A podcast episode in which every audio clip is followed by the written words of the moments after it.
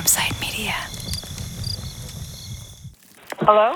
What is So, this? what do you want What me to say? going on here? Like, Oh, it's just, um, chameleon. Okay. You're listening to Chameleon. A production of Campside Media. Oh.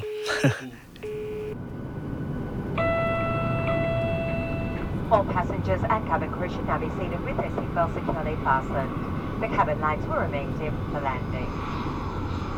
I was just so relieved to be to have not been gang raped or abducted. Remember last week when Heather got home safe? Even though she was back in London, Heather was traumatized for months afterwards. It's affected me in ways that are not necessarily glaringly obvious or on the surface. Um, I have had trauma counseling because I feel like any trauma for anyone, no matter how you react to it, needs to be shaken out of your body somehow, however you do that, spiritually or physically or mentally. Heather actually did this. She shook her body. it's based on the theory that when animals are traumatized when they run away from a lion or something they lie down and shake and then they feel better and they forget the trauma it's something i learned at a sanctuary in thailand and it's kind of a really beautiful way of releasing stuff that you hold on to Heather was also worried about someone else, like where's anna the other makeup artist, Anna. The one she'd heard about from that kind Indonesian woman at the theater when she first got to Jakarta. Guess where Anna was when Heather's agent finally reached her? In the back seat of a car, still in Jakarta, in traffic, with a driver who spoke very little English. I got a, like a strange phone call from a British phone number. This, you probably guessed, is Anna. She's Polish, so English isn't her first language. Who was a representative of Heather Pritchard. I was so confused between, you know, the Chinese production and the lady that she called me, and I'm like, I don't know who you are. Anna was caught totally off guard. Who was lying here? You know, I wasn't really sure if I'm 100% what was going on right now. I'm like, oh my God, like, a meteor strike my head. Like, who I supposed to believe? Anna didn't know what to think because she was still hearing a lot from Leslie, the Chinese film producer, who was getting weirder and more erratic by the day. Like, Leslie had been getting on Anna's case about her social media. she phoned me up telling me why I'm posting pictures on Instagram and on my Facebook. And I'm like, okay, that is really weird. Like, you're stalking me right now. I didn't say anything about the movie or anything. I'm just, you know, having, you know, a trip. So she felt me really bad, whatever I was doing. And she's like, oh, you lost your chance. The director didn't really like your, your behavior. So she was trying also to manipulate me. And I was like in tears because I'm a very sensitive person. It was a stretch for her just to cover her own airfare to get to Jakarta. I also realized after I did invoice them to get my money back, and I was calling to German bank, to Chinese bank, and nobody know anything. So I'm like, oh fucking hell! I lost like six and a half thousand pounds. It's a lot of money for a freelancer to lose. But there was something else. The thing is, there is another side of the story because I went there second time. You heard that right. When Heather's agent reached Anna, that was her second trip to scout around Jakarta at the request of this mysterious movie lady. Everything was looking at, you know, like from a fairy tale. You know, dreams come true, but not this one. Anna was out around $10,000. She felt crushed and ashamed and alone. But of course, she wasn't alone. Not even close. As we're about to find out, the scam had its tentacles spread far and wide, preying on artists like Heather and Anna, and on trainers like Eddie, and so many more people. Every victim seemed to lead us to five more victims. But what the hell was this all about? And how many people were behind it? All I could picture was like a phone bank of women sitting at long tables and headsets, just emailing and calling people around the world, playing all kinds of characters. And what's kind of amazing is when you imagine the women sitting at this phone bank, the people they're pretending to be when they make their calls are basically every powerful woman in Hollywood the real ones. Closely talking to this woman named Wei Yang. She's pretending to be Deborah Snyder. The woman. Listen, but her Chinese name was Li Wan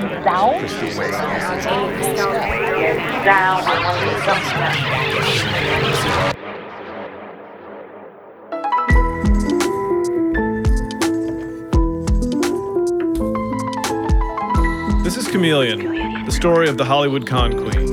I'm Josh Dean. Chapter 3 Into the Rabbit Hole. So, some people out there concocted this scheme maybe four years ago to lure young, or at least up and coming Hollywood gig workers to Indonesia to work on some project, a movie or a TV show. Then, when these workers get over there, there is no movie. It's just a bunch of driving around. This is such a bizarre thing to do to people, and someone had to get to the bottom of it. It's just a surprise that the first person to pick up the trail would end up being a mom of two from New Jersey. The first time that mom heard about the scam, she was just trying to get her kids into the bathtub. This was late 2017. That's when her phone rang. So when I got the first call from the lawyer, I actually was home trying to wrangle my kids for bath time, and I saw his contact calling, and I, you know, he's at a Hollywood law firm, so I figured I should pick up the phone. That's Nicoletta Kotsianas, but to most people, she goes by Nicole. It fits her job. She's a private investigator.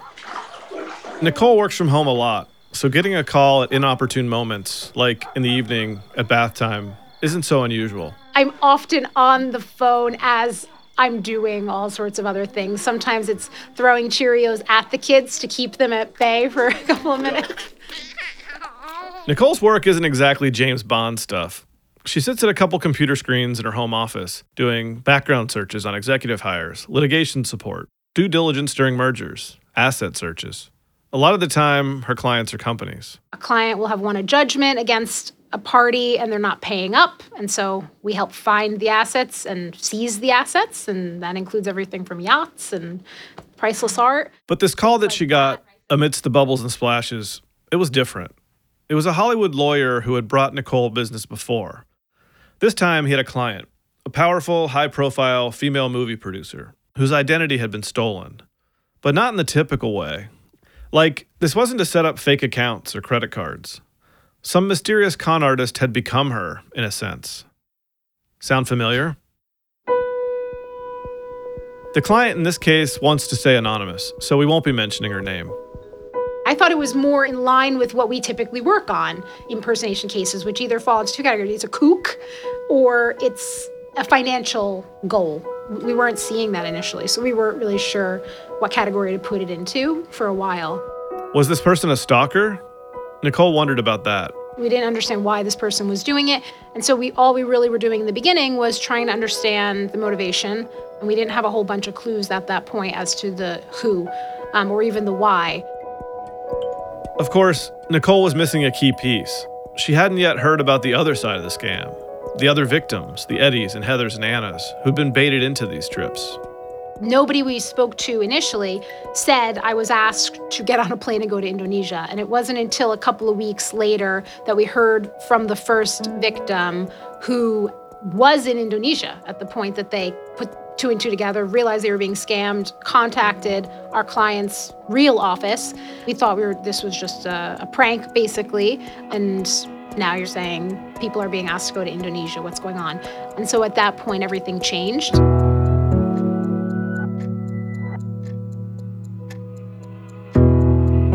This realization that it wasn't just one very powerful victim being messed with really turned the case on its head for Nicole. So I started picking up the phone and talking to some of the people who had gone through this experience. Nicole means that she'd reach out to people who'd made this bizarre journey from Hollywood or London or wherever to Indonesia. Often, Nicole would hear about some person who'd gone to Jakarta secondhand, in the way that we were hearing about people too, from other victims.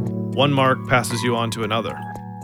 And like us, she would just pick up the phone and call these marks cold. We started calling the people who were getting these calls and trying to pick their brain about who do you think this is? Did it sound like it really was an American? Did it sound like they worked in Hollywood? What was your take on who you were speaking to?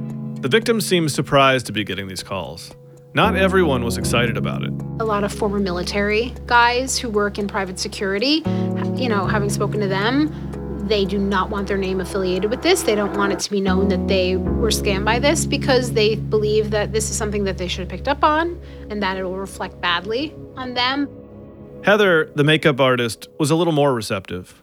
I was really interested that she got in touch with me because I knew that when it hit America and it hit some bigger people than me, selfishly, that made me, it vindicated me because I thought, oh, I'm not the only one. There are others, like, which is an awful thing to think because you don't want it happen to happen to anyone else. But when it does, it makes you feel less stupid. But even so, she was a little wary of Nicole. Was she legit? Once we've been scammed, you do get suspicious and your sort of tummy goes in a knot. Nicole would kill me if she heard me saying this because we've swapped so many stories and confided in each other. But I just still have this like mistrust of anyone who's involved in this story at all. It's understandable. These people, the Marks, were already rattled. And here was another random woman calling out of the blue, claiming to be some authority and wanting them to spill their guts to her. Think about where these people were. Heather had tried to report the crime, or whatever it was, when she got back to London by reaching back out to her contact at the consulate. She kept forwarding it to various people and no one kept replying. And she even said, like, they've said they can't do anything about it. She's forwarded it to the embassy in Jakarta in case they ever get a phone call from a frantic person, they'll be aware of it or whatever. I'm like, oh, that's great. But no one's interested in investigating or spending money or time or energy on something where there's no real victim. Like, it's just, I, I get it. They're like, well, did they get murdered? Did they get raped? Did someone traffic them? Did they have drugs in their bag? Like, what was the scam? I guess we're so desensitized nowadays to crime and murder and death and whatever that unless someone's actually bleeding or dying or traumatized to death, it's not a big deal, you know? I'm exaggerating slightly to make a point, but you know what I mean.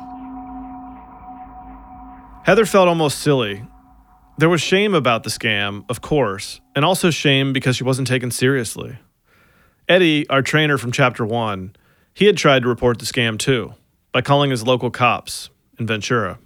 I called Ventura Police Department and they're like, well, we really don't do cyber crimes, stuff like that. And that's exactly what this seems like. You know, did you, were you harmed at any point? Were you held up at any point?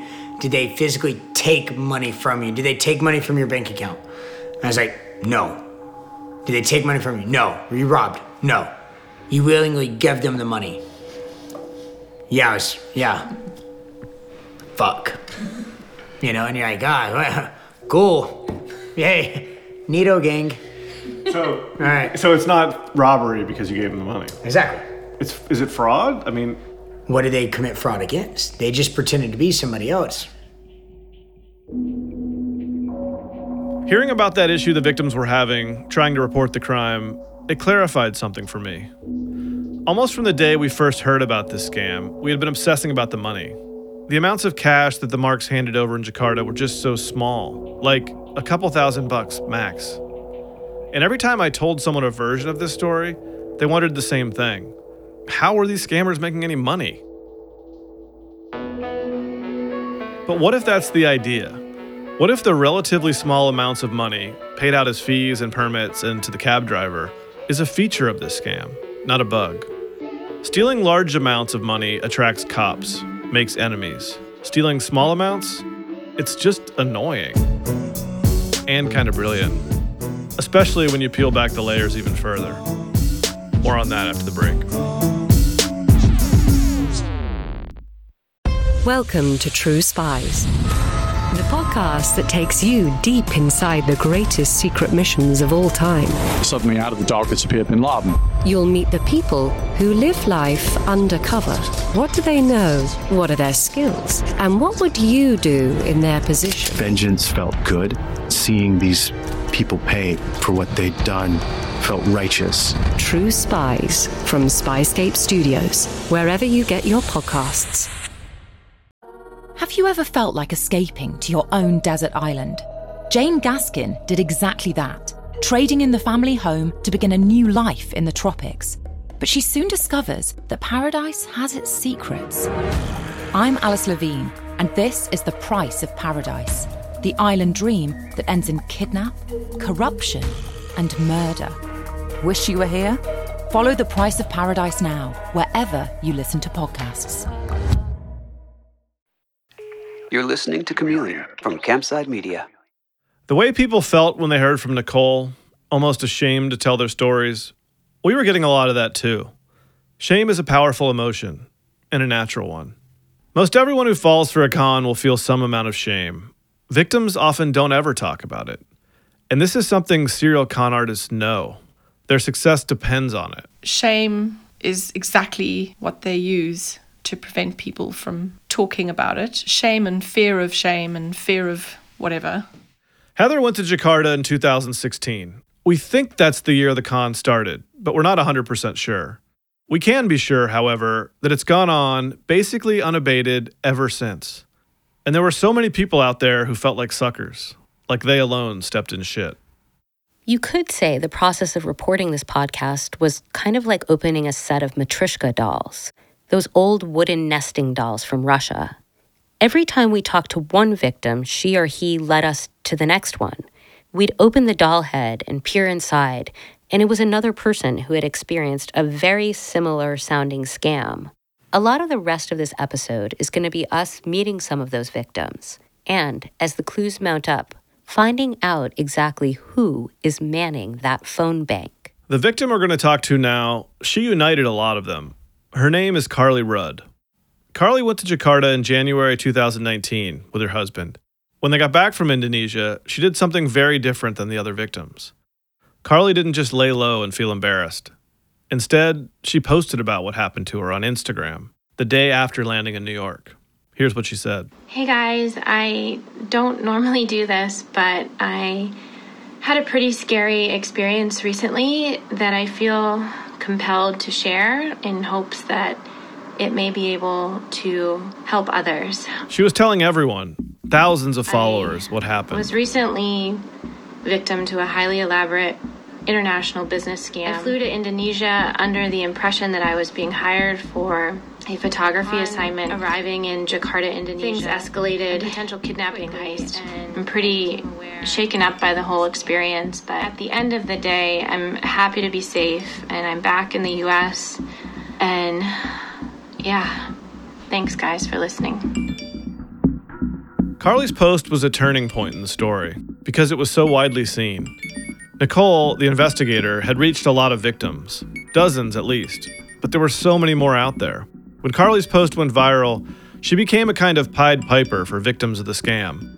All those lonely folks who had been embarrassed and ashamed couldn't believe that so many others had fallen into the same trap. It helped. They felt better, a little. Within 24 hours, uh, I probably heard from hundreds of people that had been affected by the same scam. And over the course of that next week, just was uh, completely inundated with um, people contacting me and telling me that they, you know, knew somebody that would that some, something similar had happened to, or people that were literally on the ground in the car with the driver and a friend of theirs sent them my blog post and they realized they were in the car with the same driver because I had a photograph of him on my blog. Let me pause a second here. Carly even heard from a person who was in Jakarta in the driver's car when she saw Carly's post. I can't stop picturing that moment. This woman just flipping through her phone in the backseat of a cab sees this shared post and just freezes. Oh shit, I'm being scammed. Right now. Multiple other people over the course of you know this year now more than multiple hundreds like i said have just still been affected by this scam artist. So you think hundreds plural in the past year who have actually gone to jakarta and that's just the people that i've had direct contact with i i wouldn't be surprised if it's more not a few not a dozen hundreds of people possibly up to a thousand or more. This blew Carly's mind, and ours. That volume is astounding. Multiply a thousand by, say, $1,500, and suddenly the money that people kept asking about, it isn't so small. That's $1.5 million. We thought for a while that this scam was just quirky, that it was some prank and whoever was behind it got lucky that it worked more than once. But luck doesn't work a thousand times.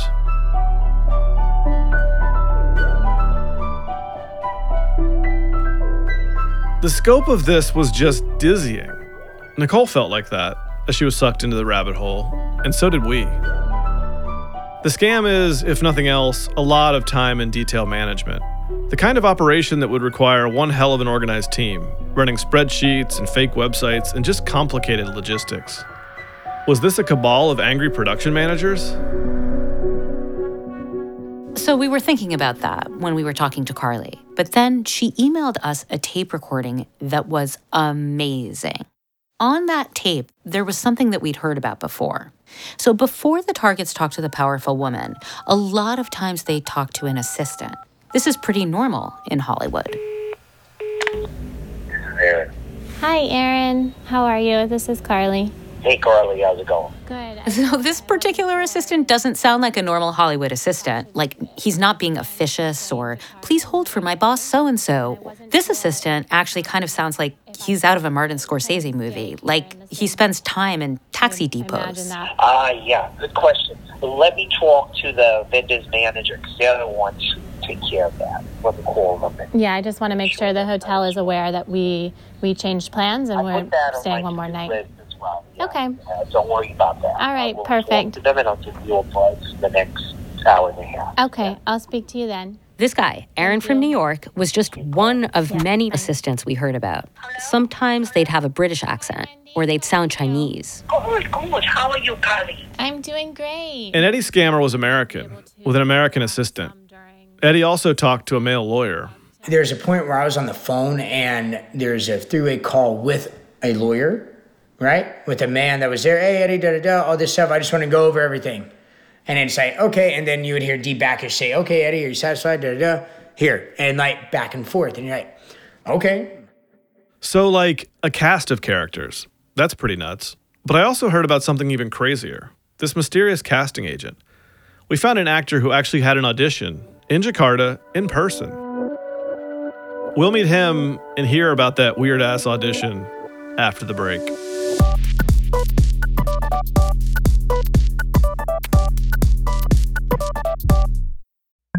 In the 1970s, John Todd burst onto the evangelical scene with a shocking tale. He claimed to be a former witch involved in a then unheard of secret organization called the Illuminati and urged Christians to prepare for a violent world takeover.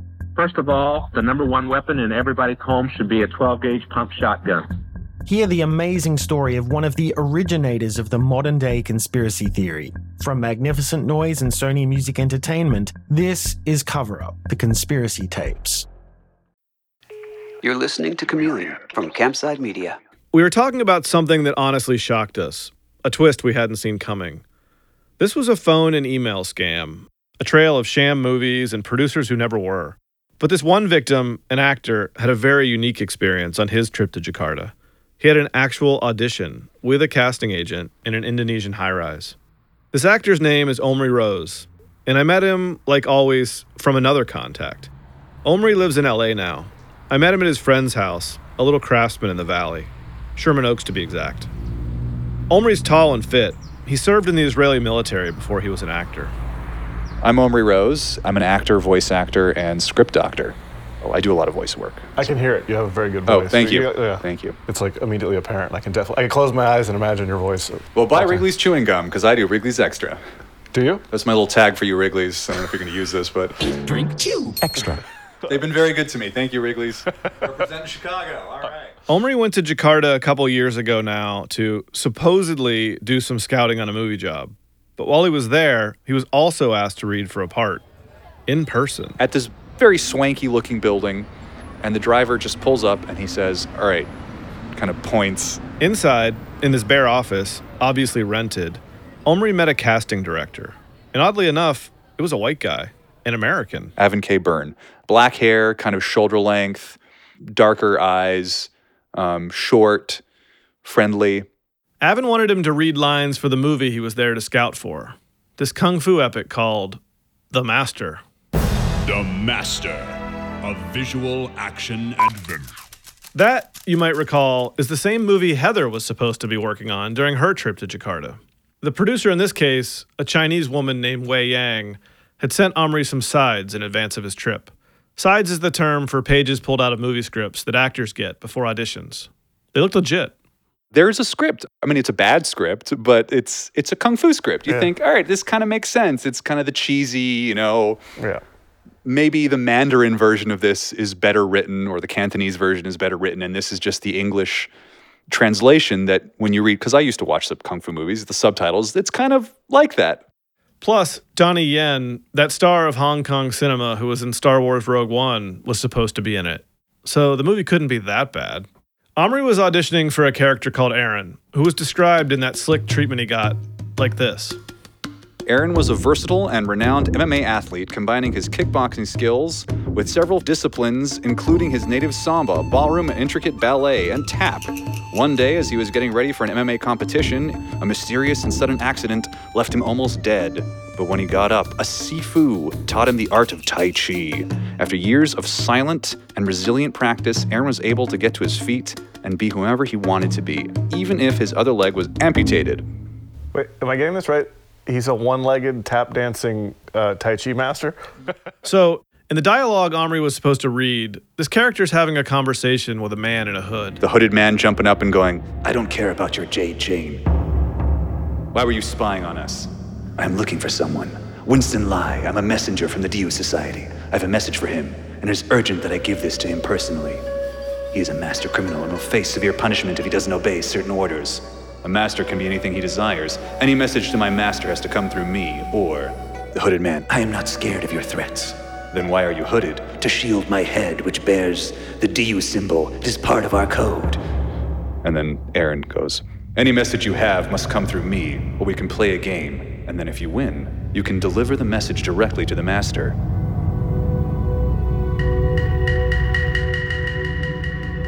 It's silly, a little hacky, but it also could be meaningful. The master here is a master criminal, which, I don't know, maybe it was a little signal from our writer? Because here's the thing about the scam. When the feds bust up boiler rooms or email scams, they usually find a hive of people, a streamlined operation, working together. Some mastermind started the thing, probably, but to scale up requires a bunch of assistants and gophers and accomplices. And in this case, here's what we know there are the voices on the phones, imposters pretending to be executives and assistants, lawyers, whatever else. Plus, we've got fake casting directors, real drivers, certainly bagmen somewhere. And now it looks like there are writers involved and graphic designers. Except, as Nicole, our relentless PI, dug into the documents, and especially tape of the scammer that she'd been accumulating, something became increasingly clear. Something really crazy. There was no phone bank, no boiler room, no network. This scam, with all its characters, stretching over six years at least, it was just one person. Hello? Maybe there are some for hire accomplices, like the smiling driver who speaks minimal English, or this Avon K. Byrne guy who auditioned Omri. Stooges who aren't even totally sure what they're doing. But the truth of this story, well, I'll let Carly tell you. There's this crazy person that um, is this master, you know, evil mastermind, and they have no other motive other than just they enjoy the thrill of it. Yep, a single mastermind, playing all these characters Americans, Brits, Chinese, playing both assistant and boss, women and men. Nicole had thought that this was some vast network too. It was her operating theory for a while. I'd say initially that that was the working assumption, having worked other impersonation cases in the past that do function that way and are structured that way. But increasingly, the evidence was revealing something else. We came across one individual who was in, involved in a couple of different capacities. It just became clear through some tradecraft as well as some cyber fingerprints that there really was one person who ultimately was behind the emails and, and the calls. So, as it were, the mastermind. Nicole had found various hires people building websites and signing up for phone numbers, and obviously running errands in Jakarta. But those roads, well, all led back to the same place. So, those people collectively were leading to one person when you peel back the layers. One lone human behind all of this. The number of people that have been impersonated is it's crazy to think that one person is doing this. Omri Rose has parsed that detail that it's just one person a lot. especially because he'd met that casting director. What the hell was that? So I looked up Avon K. Byrne, couldn't find anything casting wise about this person. Um, I think maybe I found something somewhere that seemed like maybe it was an Avon without the K connected to Huxion, but like that again could have been something that they manufactured. Of course, the master went off IMDb after a while and disappeared and all that stuff. So, who was that white guy? Was he a stooge? Was he an accomplice?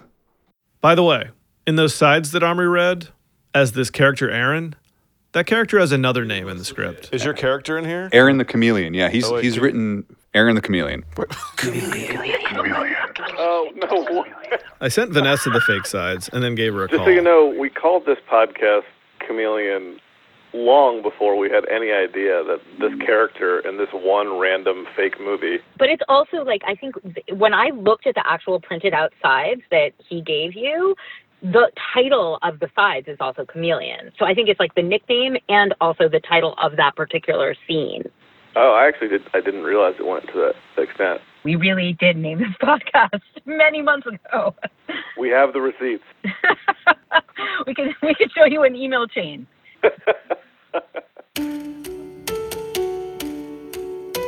If you got to this point thinking that this was the work of some network, because that just makes sense, take a minute to reconsider it all. Look at the scam now with a new lens, with the understanding that it's all the work of a single person. I asked Omri about that. If you think about the architecture of the scam and, and the, the amount of time and effort, the project management aspect of knowing who you are at a given moment and, and who's where and, and like what form does that agent need and what does that guy need? Who do I owe this much money to? Like it just seems impossible that one person could be doing it, but Yeah. all indications are that it is one person. and and we're filling out paperwork they're responding to like it, there's so much nuance putting together schedules you know all that stuff replying to the emails talking to people in numerous time zones like numerous time zones pretending to be different people if it's one person it, it again it's a lot of work Now, the room I'm seeing in my head, the one I described way back at the beginning, looks totally different. It isn't a phone bank, it's just a single weirdo, alone in the dark. She's got four computers covered in post it notes, color coded spreadsheets, a whole wall of names and pictures connected by strands of yarn. I don't picture a happy person deep down you know. I, I picture quite a uh, a lonely person an angry person you know and they do this stuff and they feel that power trip but it's like a junkie. I mean that's what it seems like to me. It's a junkie. Gets the power trip from doing this but then when it's done there's an emptiness. That's what i think. You know that first hit was small and it gave you a rush but then you need another one and another one and it gets bigger and bigger and bigger but uh you know it all comes crashing down eventually Fuck the what's next, go and cash your bad checks. To find this person, though, would be another project entirely. But Nicole was on the hunt. She managed to pull some metadata off my emails, which helped with the FBI, as I understand it, because they were able to subpoena some people and find out some information. And then we could make requests of some of the, the entities that were being utilized to set up phone numbers and domains. And then That's there next time on Chameleon. White bag in your pocket, you bought a big high, but you lost it. Chameleon is a production of Campside Media, hosted by Josh Dean. It's developed, created, and written by Josh Dean and Vanessa Grigoriadis. The executive producer is Mark McAdam. The associate producer is Abukar Adan. Additional field production by Emma Barnaby in London and Monique Laborde in LA.